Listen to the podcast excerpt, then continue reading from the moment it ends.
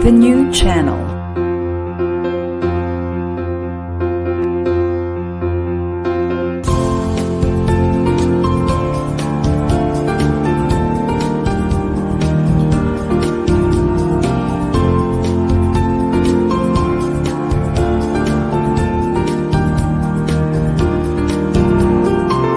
The new channel.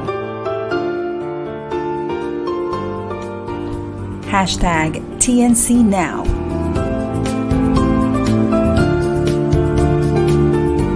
The views, opinions, and insights expressed in the following shows are those of the host, producers, guests, and viewers. They do not necessarily reflect the position of the channel. Viewer discretion is advised.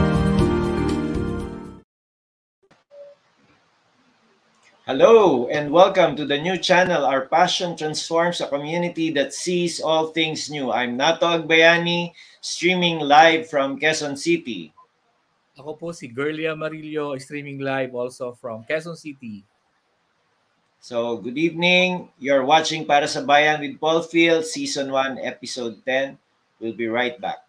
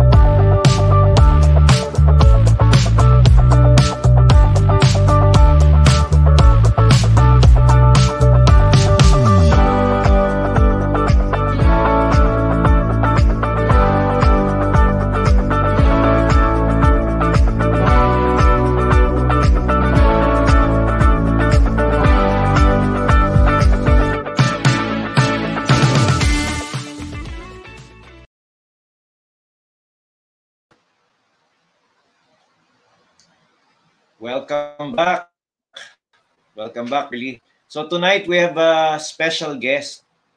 Yan. Siyempre, walang iba. Yes, of course. 'Di ba? Ano, ah, hindi ko masabi kung controversial or kumbaga he's really a fighting congressman, also a fighting lawyer. Ah, yan no, very close din sa atin because of his background na kumbaga ah, nakikipaglaban ng tunay.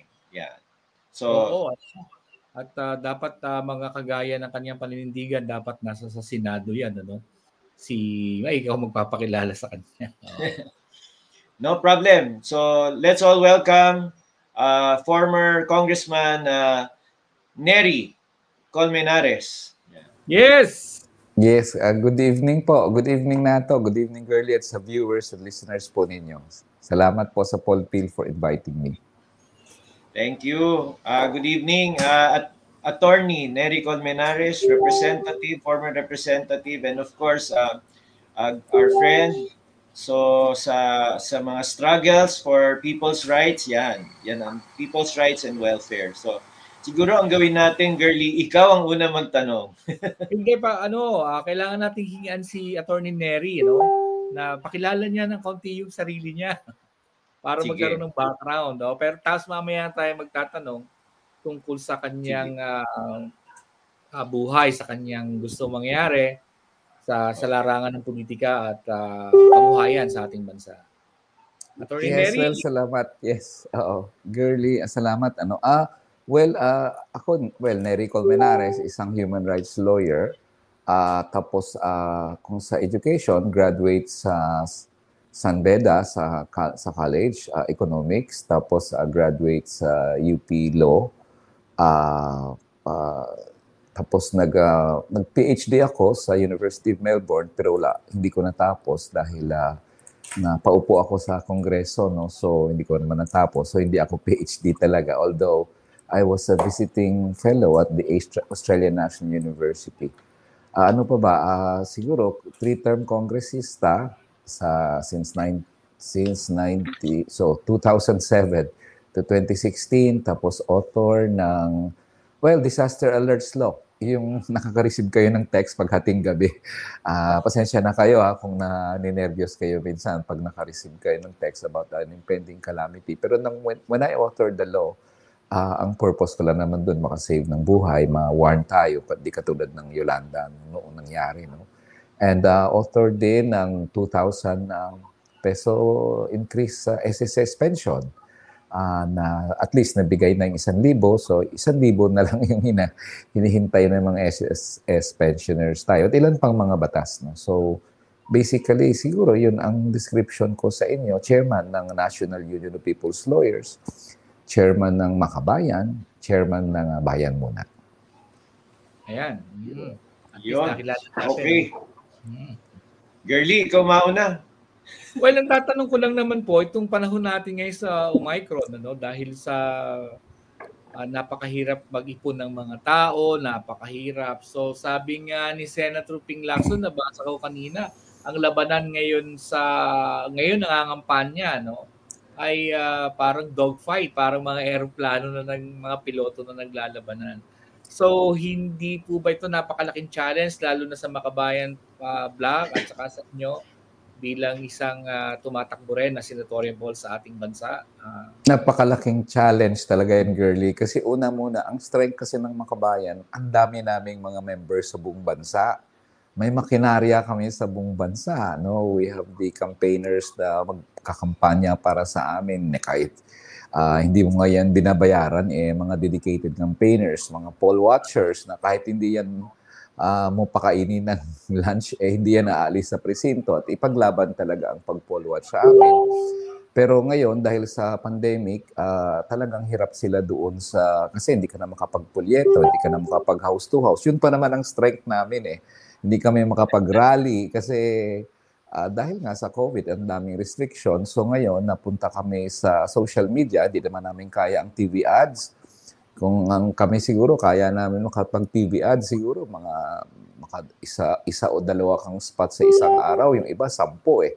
Wala rin, hindi rin namin kakayanin. So social media na sinabi nila great equalizer noon, dahil ang mahirap at mayaman naman eh nakaka-participate sa social media. Ngayon, mayaman na rin yung nakakakopong ng social media kasi kailangan mo na rin ng pera for boosting, for ads, pero hopefully itong aming mga social, yung aming mga miyembro sa buong bansa, we can, pag ma-harness namin ng mabuti ito, we can become a major social media force. And hopefully ito yung road namin sa pagpanalo para sa 2022 dahil napakalaki na ng papel ng social media ngayon. So malaking challenge.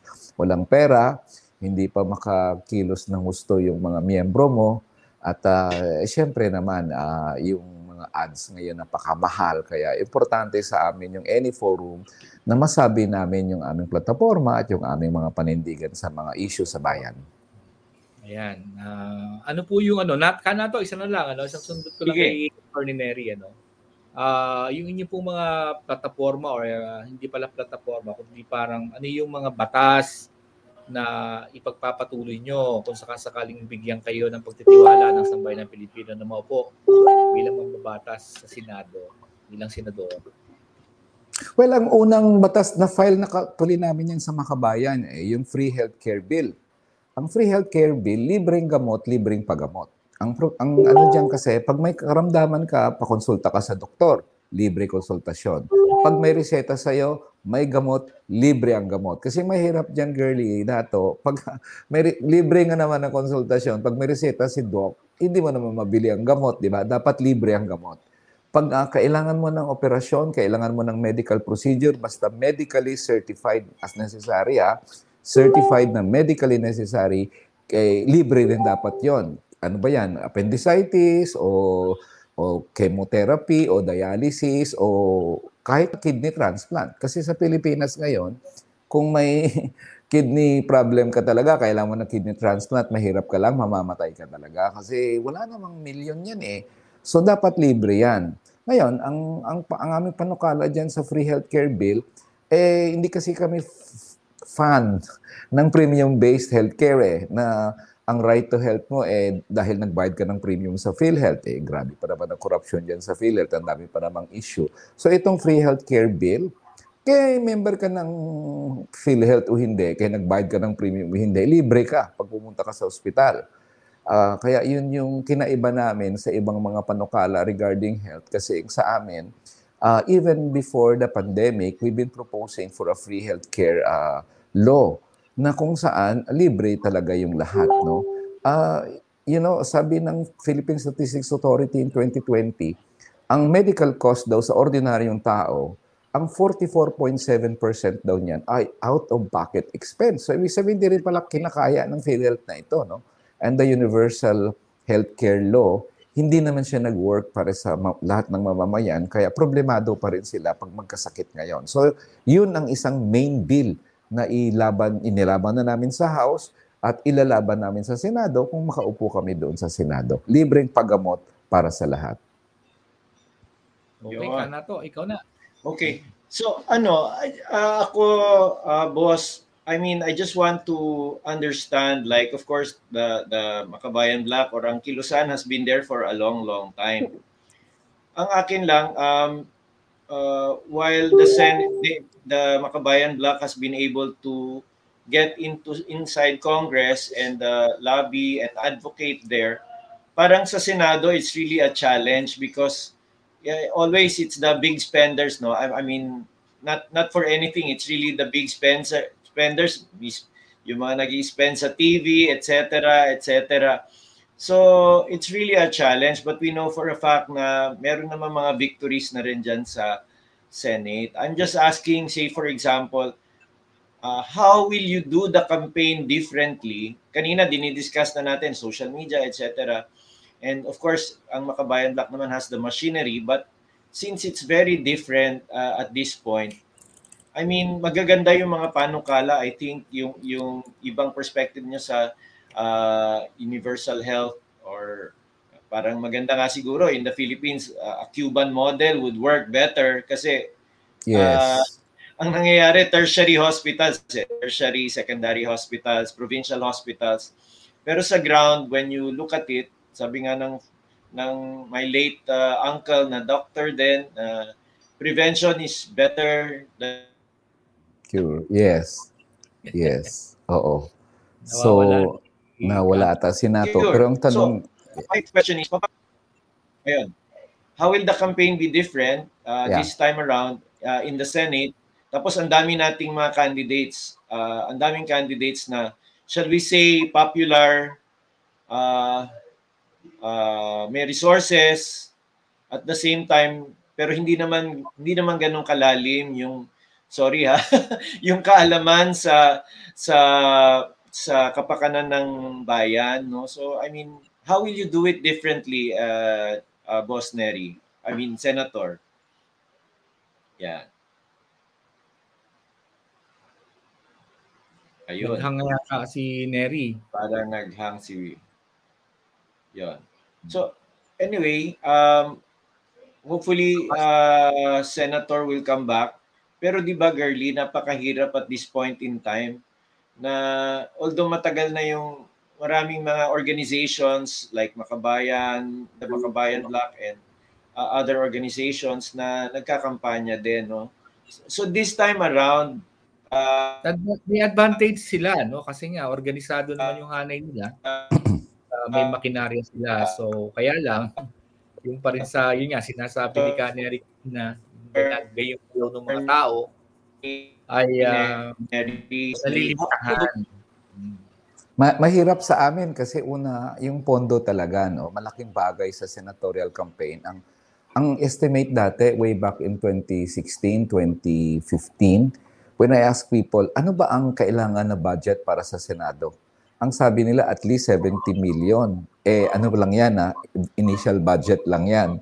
Ah, kung gusto mong medyo may chance kang manalo, 100 to 120 million. That was 2015.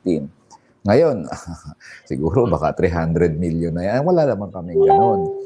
Ang second, opposition kasi kami sa Kongreso palagi. Hindi naman kami tumatakbo sa ilalim ng administrasyon. Yun ang advantage pag tumatakbo ka kasi sa administrasyon. Abay, di talagang may pondo ka, may makinarya ka. Pagpunta mo sa LGU, bay, tanggap na tanggap ka ng LGU. Administrasyon yan eh. Di ba? So, yun yung ah, second na advantage noon.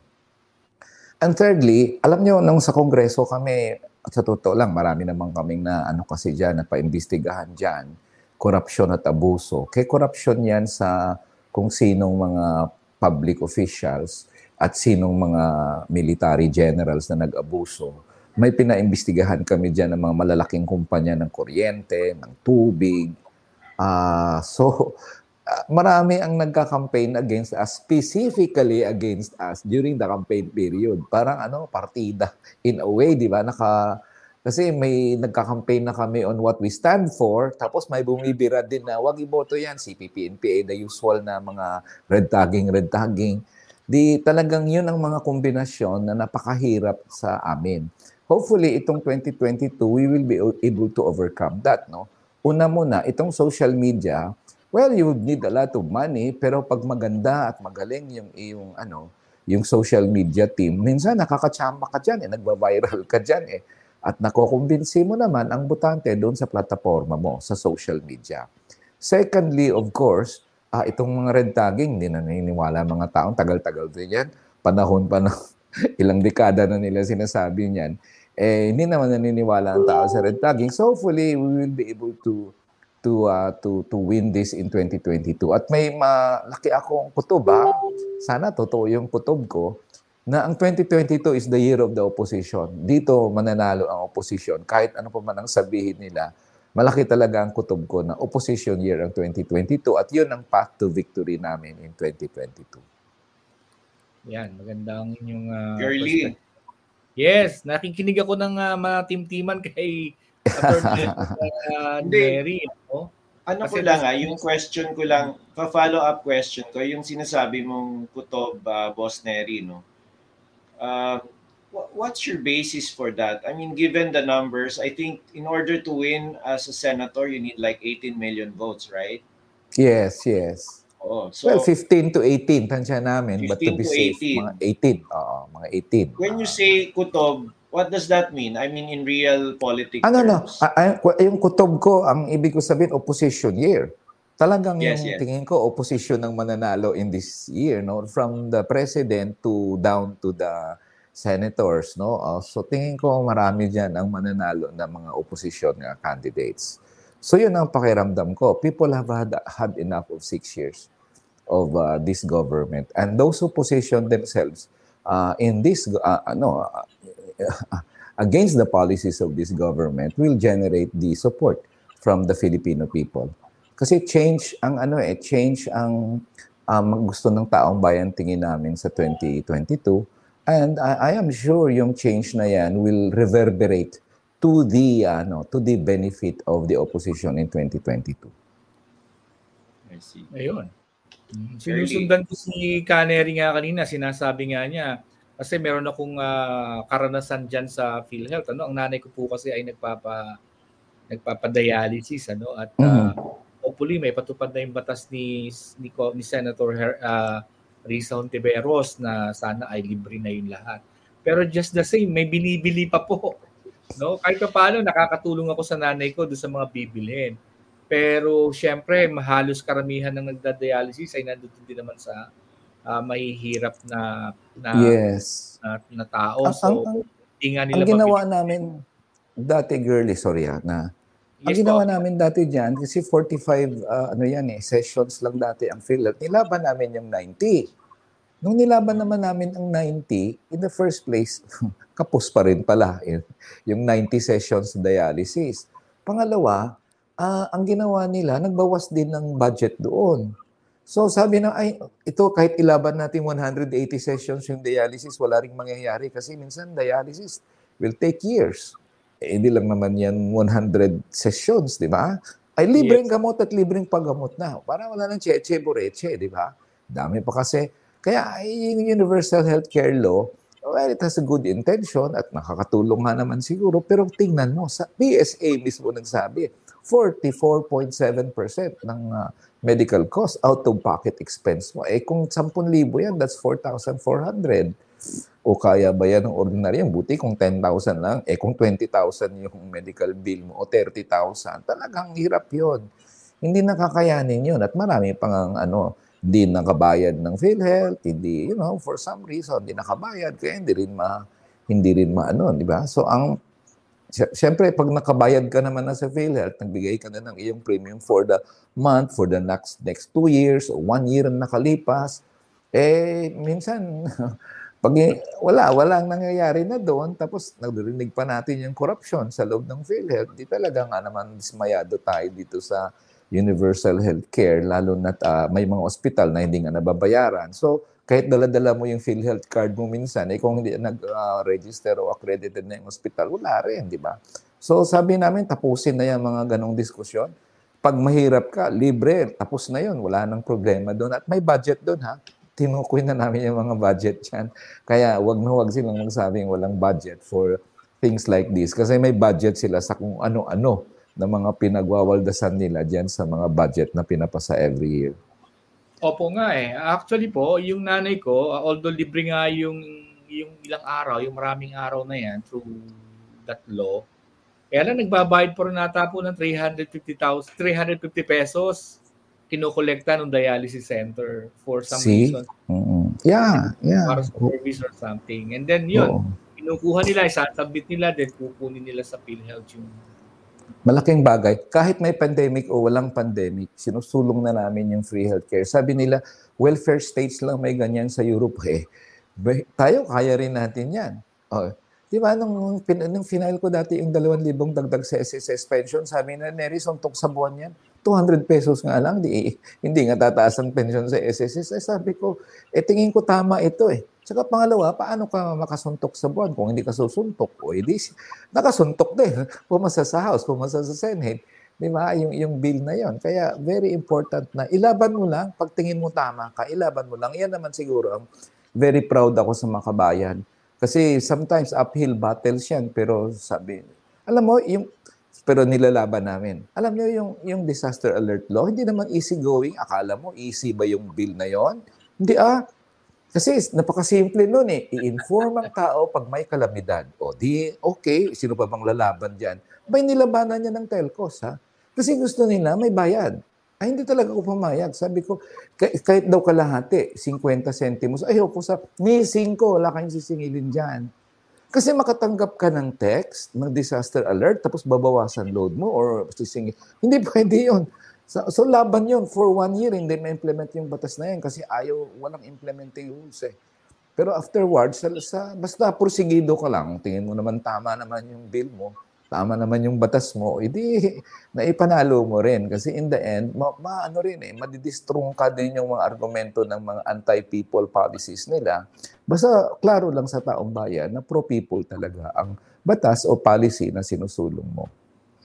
Ayun, tama po yun. So sa inyo pala galing yung bigla na lang mag-a-alarm yung telepono, sinasabing ano, may lindol, Oo. Pati ako minsan ninenervyos diyan. Gano'n, nakaka-nervyos. Akala niyo po kung ano na. Ah, ah, ah, ah, Pero maganda ah, po 'yun, ano? Napakagandang uh, yes. Uh, although paggamit. Mm-hmm. Although if I may, ha, gusto ko, hindi ganun lang ang info na gusto ko eh. Tatlo ang info na hiningi ko dyan sana kung kakayanin ng NDREMC later on at mga telcos. Ang una, i-warn ka kung anong darating na kalamidad. Halimbawa, sabi sa Yolanda, kung alam lang po namin kung ano ang storm surge, iba ang ginawa namin. Kaya nakakaalam na kung anong storm surge ng 2013. Kahit ako nga, hindi ko alam ang storm surge na yan eh. O, pangalawa, pag may andyan na yung bagyo, alam niyo kung saan dapat ang evacuation center. Kasi pag magkamali ka ng liko dyan, may nangyari yan sa Leyte. Mali ang liko, pumunta sa eskwelahan, hindi sa simbahan. Ubos ang buong pamilya. Na, naabot sila ng ano, storm surge. Akala nila doon yung evacuation center. At pangatlo, yung relief operations. Nakita ko yun sa Samar Leyte. Nakapila sila sa isang barangay center. Hindi pala doon yung relief gutom ka na nga, nawalan ka na nga ng bahay, walang kuryente, tapos pumila ka ng kalahating araw, wala naman palang relief na darating doon. Mano ba namang i-text niyan sila kung saan ang relief? Para naman alam na nila kung saan sila pupunta. Frustrating yan eh. So all these things sana gusto ko, yan ang buo ng disaster alert law. These kinds of information which becomes very important to the people, especially in the midst of a calamity. Tama po, tama. Okay. Ano to? So, Um, napakaganda, no? Yes, what we'll do now, siguro we'll go into a short break. After this, we'll discuss uh, more on uh, the platforms, yung legislative agenda ni uh, Attorney Nery Colmenares. So, we'll be right back. Uh, just Babalik po we'll kami. have a short, short break.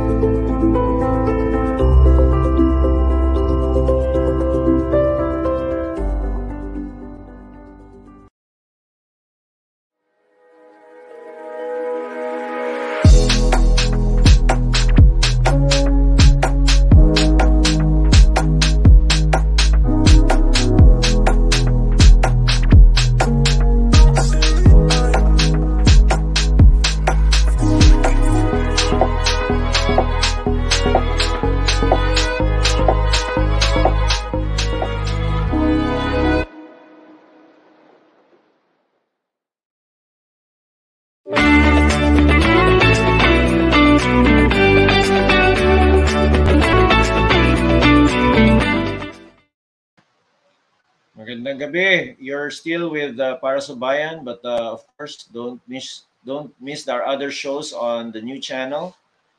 Yeah.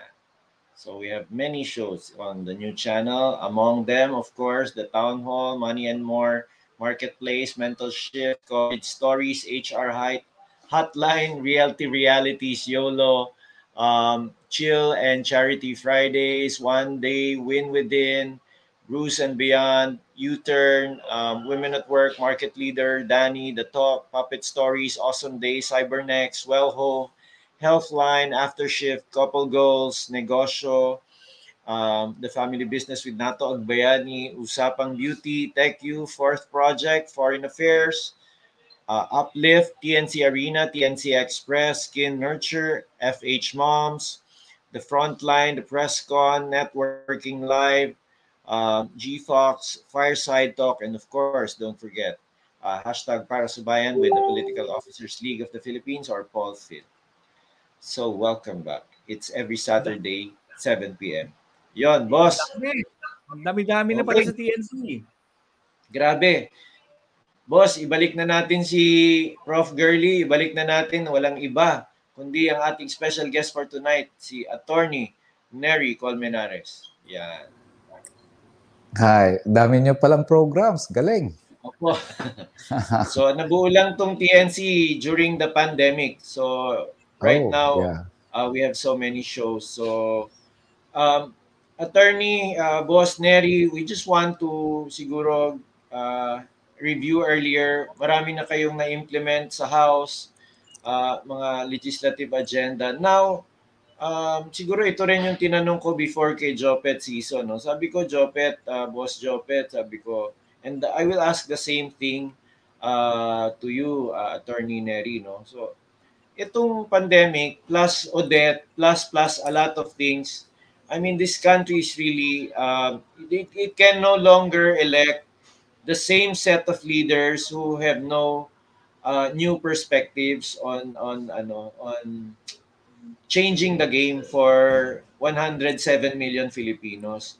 So, paano what what's the legislative agenda of of Nery Colmenares sa Senate para mabago to, para magkaroon ng game-changing leadership in the Senate na ano eh, hindi na eh, hindi na talaga pwedeng it's the same thing. Yes. Otherwise, Well- we will be stuck in the same problems. Di ba? Yes. Well, actually dapat nga ah, na ano to eh, hindi na to dapat legislative da, da, dadaan eh. Pareho na to sa SSS eh. Hindi ba naman kailangang isa batas pa yan kung gusto lang ng ng presidente o ng SSS dagdagan yung pensyon. Pero ito ganito rin sa pandemic, incompetent talaga ang COVID response ng gobyerno. So dadaan talaga yan sa Senado. Ang aming ang aming proposals diyan noon pa namin pinopropose yan. Una muna, mass testing. Mass testing is very important. Kasi pag hindi ka nagma-mass testing, 120,000 per day lang ang proposal namin eh. O kung hindi ka nagma-mass testing, marami pala dyan, eh syempre pumapasok sa opisina, ah, umiikot siya, hindi naman niya alam, inosente siya na may COVID na pala siya, hindi siya na-test. O sabi nila, mahal daw yun. Ha? Mahal? Kasi private yung ating laboratories. 164 of the laboratories in the Philippines are private. 146 ang public. O hindi, bakit ganun talaga yun? Mahal yun. Ba't hindi gumawa ang gobyerno ng ano? ng ah, pr- ng mga laboratories noon pa man. Ang India, 21 lang ang February of 2020. 21 lang ang laboratories ng India. But in September, about six months later, nakagawa sila ng 1,500 test na labora- lab test na COVID. Kasi na, na-predict ng India that uh, testing becomes a very important part of an effective COVID response. Libre dapat yan, ha? Hindi dapat yan, in fact, ano eh, ah, may bayad eh. So yon. Pang, ah, in fact, sa India pala, New Delhi, ang rate is 500 to 600 rupees ang testing ng ah, kanilang RT, standard, the RT-PCR test. That's about 500 pesos, 400 Wow. pesos sa atin. Layo. Oh, layo. Kasi marami silang government na lab, lab testing centers. Secondly, contact tracing. According to health experts, 1 is to 37 dapat ang contact tracing. Ano ibig sabihin? Pag si Nery Colmenares may COVID, dapat i-trace nila ang 37 at least na nakahalubilo ko. Eh, ang, ang record ng gobyerno is 1 is to 6 eh. Mahaba, malaki na yung 1 is to 10 na makontact trace. Eh kung anim o pito lang na kausap ko ang makontact trace mo, ano na nangyari sa 30? O sa 25 na nakausap ko, di, di nila alam na kakontak na pala sila ng COVID. Bi, um, umikot sila, inosente, hindi nila alam. Di ba? Thirdly, pwede bakuna. Ako naman agreeable ako sa bakuna. Libreng bakuna yan. Libre talaga yan. And the government dropped the ball on this. So, ang bakuna, con- consistent yan. Nasa budget lagi yan. At pang-apat, syempre, eh, dapat man dagdagan ang facilities ng ospital. At saka, yung sinabi mo kanina nato, yung prevention, ang free healthcare bill namin, hindi yun ano lang, tertiary. Integrative yan doon sa, sa barangay health units. Kaya nga barangay health workers, nag, nag, may mga panukala kami dyan na ano yan eh, ng mga benepisyo at sahod para dyan. Di yan tinatrato kasi ng government employees yung mga barangay officials eh. Ala-allowance lang yan sila eh. Di, wala, ni walang pension yan ha, hindi yan GSIS, yung mga yon Kasi hindi sila considered ng government employees which is discriminatory sa tingin ko ha. gobyerno sila, gobyerno kami. Yung isang kongresista, kahit tatlong taon na siya sa kongreso, natalo na siya sa susunod na election by member na siya ng GSIS. Ha. So, uh, unfair yan. So, yun yung aming mga panukala dyan na isusulong sa Senado dun sa health, sa, ano, sa pandemic. And of course, science naman ng konti. Wag na, wag naman na kung ano-ano pinagsasabi ng presidente sa ano, wala namang ka-science-science yan. So, uh, y- yun yung mga ano, yung mga drivers for example, balik pasada sa drivers. Ah, kawawa yung mga drivers, gugutom niya, wala man lang programa ang gobyerno, paano ma-alleviate sila. So, ganun ang mga gagawin namin sa sa Senado, kung, kung manalo kami, At uh, doon kasama kasi kami ni, uh, ni uh, Buong Labog eh, ng KMU, chairman ng KMU, uh, na palaban din niya na un, un leader sa Union. Yun ang mga panukalang gawin namin. Of course, yung free healthcare bill, kasama na siyempre yun sa legislative agenda namin para masawata ang COVID. May, may shield din kami. Ang shield namin, it's a law, it's a bill on the COVID response din na final yan sa Kongreso. Ipa-file din namin sa Senado yung iba niyan Ah, kasi andiyan yung mga ayuda eh. Ayuda sa ano, ayuda sa healthcare, hindi lang sa sa ordinaryong tao o ayuda rin sa MSMEs. Kasi maraming maliliit na negosyo na nawala ng ah, talagang bankrupt. At kung bankrupt yan, unemployment ang result niyan. Sigurado yan, tagayan sa bato. O, di, kaya nga ang tulong sa MSMEs, tulong din sa empleyo. And of course, kasama na rin doon yung aming panukala na contractualisasyon tanggalin na yung contractualisasyon na yan. Matagal ng laban yan, contractualisasyon na yan. Dito matitest talaga ang mga senatorial candidates. What is your position on contractualisasyon? Kasi sa amin, yung iba dyan, baka naman eh, you know, kasi may mga big business na tutulong sa amin. Siyempre, kailangan naman namin ng suporta ng lahat ng tao, kahit negosyo, kahit business. Pero a principle is a principle. Ang contractualisasyon is a scourge on the, ano, on the workers, talagang grabing pahirap yan sa manggagawa. Penitensya yan. So talagang, alam mo, part ba yan ng COVID response? Yes, kasi ang tao, pag may pag may trabaho ang tao, makaka, makaka ano siya sa health niya. Makaka-respond siya better sa health niya. Kaya yung mga lockdowns na yan, apat na lockdowns tayo. Ha? Tayo ang isa sa pinakamahaba, pinakamahigpit na, pinakamaraming lockdowns. Pag walang ayuda yan, ay lalabas yung tao, maghahanap talaga ng makain yan ng mayang gabi. Di ba? So, iyon ang mga comprehensive na response namin sa COVID. Kahit pa man mawala ang COVID, ipaglaban namin yung mga ganitong patangian. Katulad ng lab centers, ipaglaban yan. Kasi hindi mo alam eh kung kailan magkaroon ito at uh, magkakandarapan na naman tayo pag may another problem na naman na darating sa atin. Well, uh, very well said, sir. Ano, na naalala ko itong sinasabi mo sa contact tracing. Ano? Di ba parang nag-hire ang government natin ng mga contractual ba yan, ng mga contact tracers? Hindi ko na alam kung anong nang, nangyari. Yes. And eventually, pati sir yung ano, yung mga tinatawag natin mga QR code pass, ano, iba-ibang mm. probinsya, iba-ibang city, iba-iba rin. And apparently, nung nagpuntahan ni mga OFW sa, uh, sa sa ibang bansa para magtrabaho bilang OFW, hindi nila hindi kilalanin kung saan bansa yung iba-iba ring itsura ng ating uh, vaccination cards. Ano? Supposedly sana ang gagawa ata niyan ay yung DITC ba or uh, DOH mismo. Na ngayon pa lang din nila ginawa. Yung, yes. Uh, eh, kasimpleng bagay lang yan, girlie, ha? A national apps na para sa sa contact tracing. Eh, hindi magawa-gawa. Pagpunta mo sa Visayas, iba ang contact tracing doon. Pagpunta mo sa Mindanao, iba. Ano ba yan? ano, ngayon, sa contact tracers, yes. In fact, eh, panukala ko yan kasi noong 2020, may 200 billion pesos na unused funds si President Duterte. Palaging may ganyan ha. Ang gobyerno palaging may unused funds yan. May savings yan ha. Kasi ang savings, nare-realign nila yan kung saan-saan eh. Alam ko yan. Ilang budget ng nilaban namin dyan sa Kongreso, tat siyam na taon na laban namin yan sa budget na yan. Kaya palaging may unused funds, 200 billion pesos. Sabi ko, bay, ang 200 billion pesos, kung ginastos nyo yun sa contact tracers, di malaking tulong yun. Hindi ka na nakatulong sa COVID response, nakatulong ka pa sa empleyo. Ang peg ng contact tracers is 18,000 pesos a month. Oh, 18,000 pesos a month ang susahod sa kanila. Employer yun sa kanila, lalo nang maraming walang trabaho. Contact tracing lang naman yan eh. Oh, you don't really need a lot of skills there.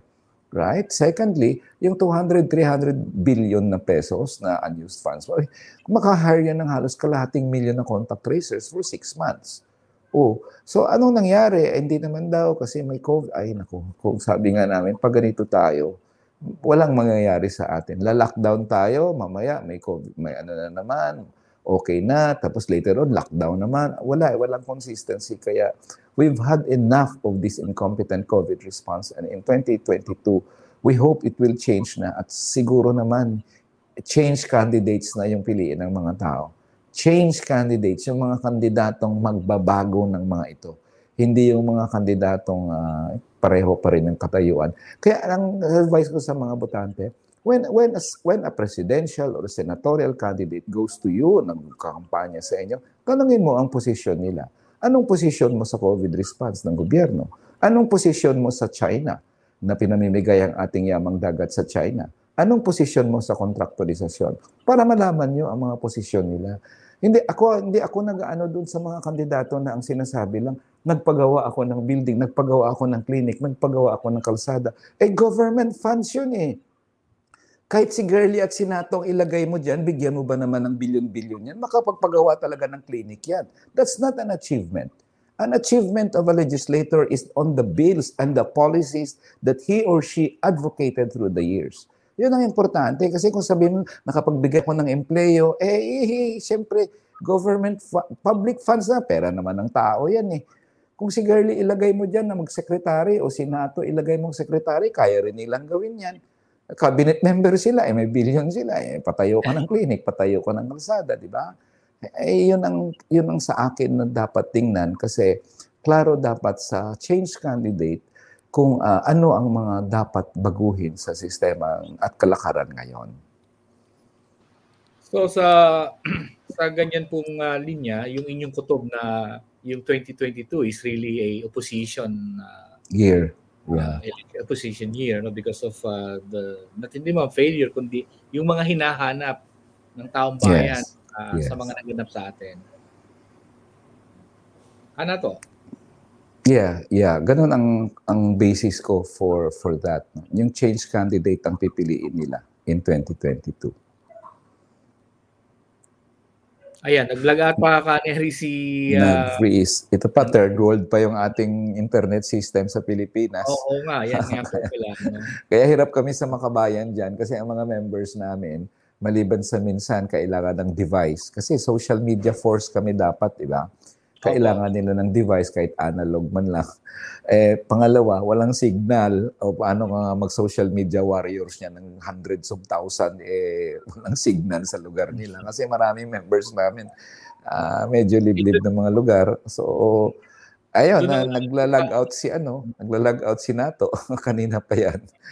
Doon nga po, Attorney Neri, sa pag, pagtuturo na lang sa college, ano, sa online system din ngayon. Ano? Mm pag-start na ulit next week ang ating klase sa university at sa college.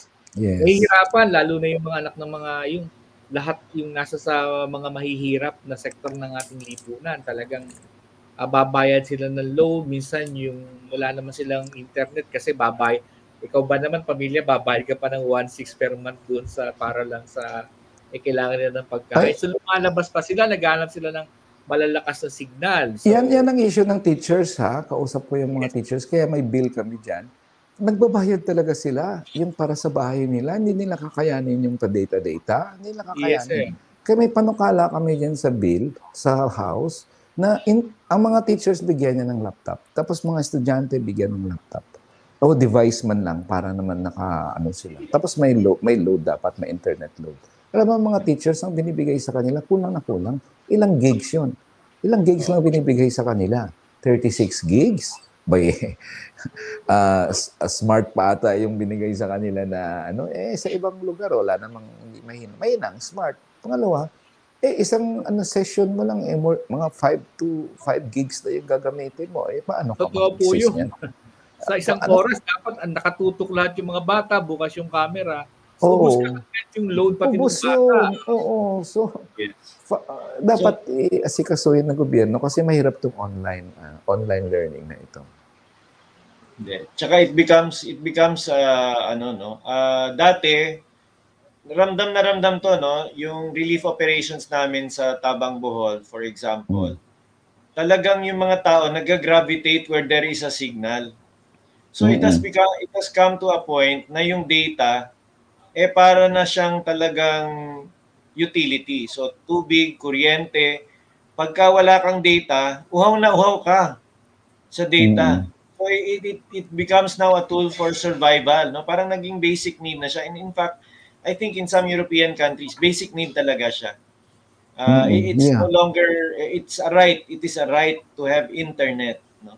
So I mean, mm-hmm. you know, we, we have come to that uh, point na talagang education is being done online, everything is uh, being done online. So I think part din ng legislative agenda ng isang senator siguro uh, attorney Neri, Boss Neri talagang is really ano ano uh, the infrastructure, the data infrastructure for the Philippines. Yes, yes. The data infrastructure must be there. It must be government para sa amin, ha? Thailand. Thailand set up its data infrastructure long, long time ago. Tapos, nag, nag, may privatize din sila later on, pero kanila na yung structure. So, talagang dito sa atin, eh, wala eh. Talagang reliant tayo sa private corporation. So, talagang yun ang problema. Yung nanay ko dati, sabi niya, sa, pag, pag may brownout o ano man sabi ng nanay ko, ay, mabuti na lang mawalan ng kuryente basta wag lang tubig. Ngayon, tinatanong ko yung anak ko, anong gusto mo? Sabi na ay, wala akong pakialam kung walang tubig, basta may kuryente. Nagbaliktad na ang mundo. Eh. kaya, kasi hindi siya maka-load, hindi siya maka-Facebook, hindi siya maka, di ba? So, iba na yung thinking ng mga bata ngayon eh. So, naging basic nga na nga yan na needs din. Of course, hindi naman tama na pang Facebook, Facebook lang. No? But uh, naging basic na need na rin ngayon yung communication aspect ng ating mamamayan. I think the entire the entire country will rely on data and data infrastructure for a long long time and even for development no parang ang nakikita ko attorney uh, Prof Gurley no is um, nagkakaroon na ng nag, naging very possible yung dati work from home, 'di ba? Parang ang tamad naman yan nag-work from home. Pero ngayon, talagang kailangan na mag-work from home otherwise ma-infect ka. And yes. yet work is still being done. Kumbaga productivity is still there. So the question now becomes uh, how can we use this data infrastructure kasi yung sinasabi mo uh, Boss Neri na face, pa Facebook Facebook eh yung eh sa totoo lang ang daming businesses na nakadun din nakarely, di ba? Correct, correct. They, yes, they yes. do business through Facebook, Facebook Marketplace, or other social media apps. What I'm saying is, parang uh, to for the Philippines to be a progressive country, I think malaking issue yung data data science, yung internet uh, for development, no? Eh, kumbaga dati mm-hmm. the the haves and the have-nots, di ba? Mm-hmm. Mm. It Kaya yes, yes. Oo. Have not. Now it's the those who are digitally um uh, uh di ba, do not have or do not have access, 'di ba? Parang yes. kung wala kang access, kana to, binanggit, yes. binanggit din kanina ni uh, Attorney Neri yung sa disaster, no? Eh, uh, yan, ito na, pandemic to eh. So, what, mag 2 years o mag 3 years na to. So, nakikita yung mga pangunahing pangangailangan. Eh after Undoy, hindi nakita, nakita ng pamahalan yung mga pangangailangan. Imagine ang pinampuputo nila lagi itak dun sa mga sa mga puno na natumba tapos laging kailangan nila ng AFP para sa clearing operation. Eh, ang laki-laki ng pondo para sa disaster ng probinsya at saka ng mga syudad. Bakit hindi nila sila nagcapacitate? Bumili man lang ng mga lagarin, oh. ano-ano. Ala, so, alam mo, girlie, kung sa disaster lang, PhD na tayo eh. Graduate na tayo niyan sa PhD. Kaya nga po, Pero, sa dami po ng disaster, ano? Parang elementary pa rin umarte yung gobyerno eh. Kaya, you know, dati may final akong kaso sa mga malalaking telcos kasi ang pangako nila, halimbawa, bibenta sila uh, 50 Mbps o 100 Mbps yung speed. Tapos, uh, ang findings namin, eh, bay, 80-60% of the times eh, of the time eh, less than less than what they advertise eh, sabi namin. Eh bumili ka ng 50 Mbps i-deliver mo. At least 80% of the time i-deliver mo yung 50 Mbps hindi pwedeng 20 Mbps lang speed di ba eh ganun pa rin eh hanggang ngayon eh Uh, kaya siguro naman si Nat Kanato eh, bumili naman yan ng mataas-taas na ano, kaya lang nagla-log out pa rin siya sa signal niya. Eh, ganun Imagine talaga yan. eh.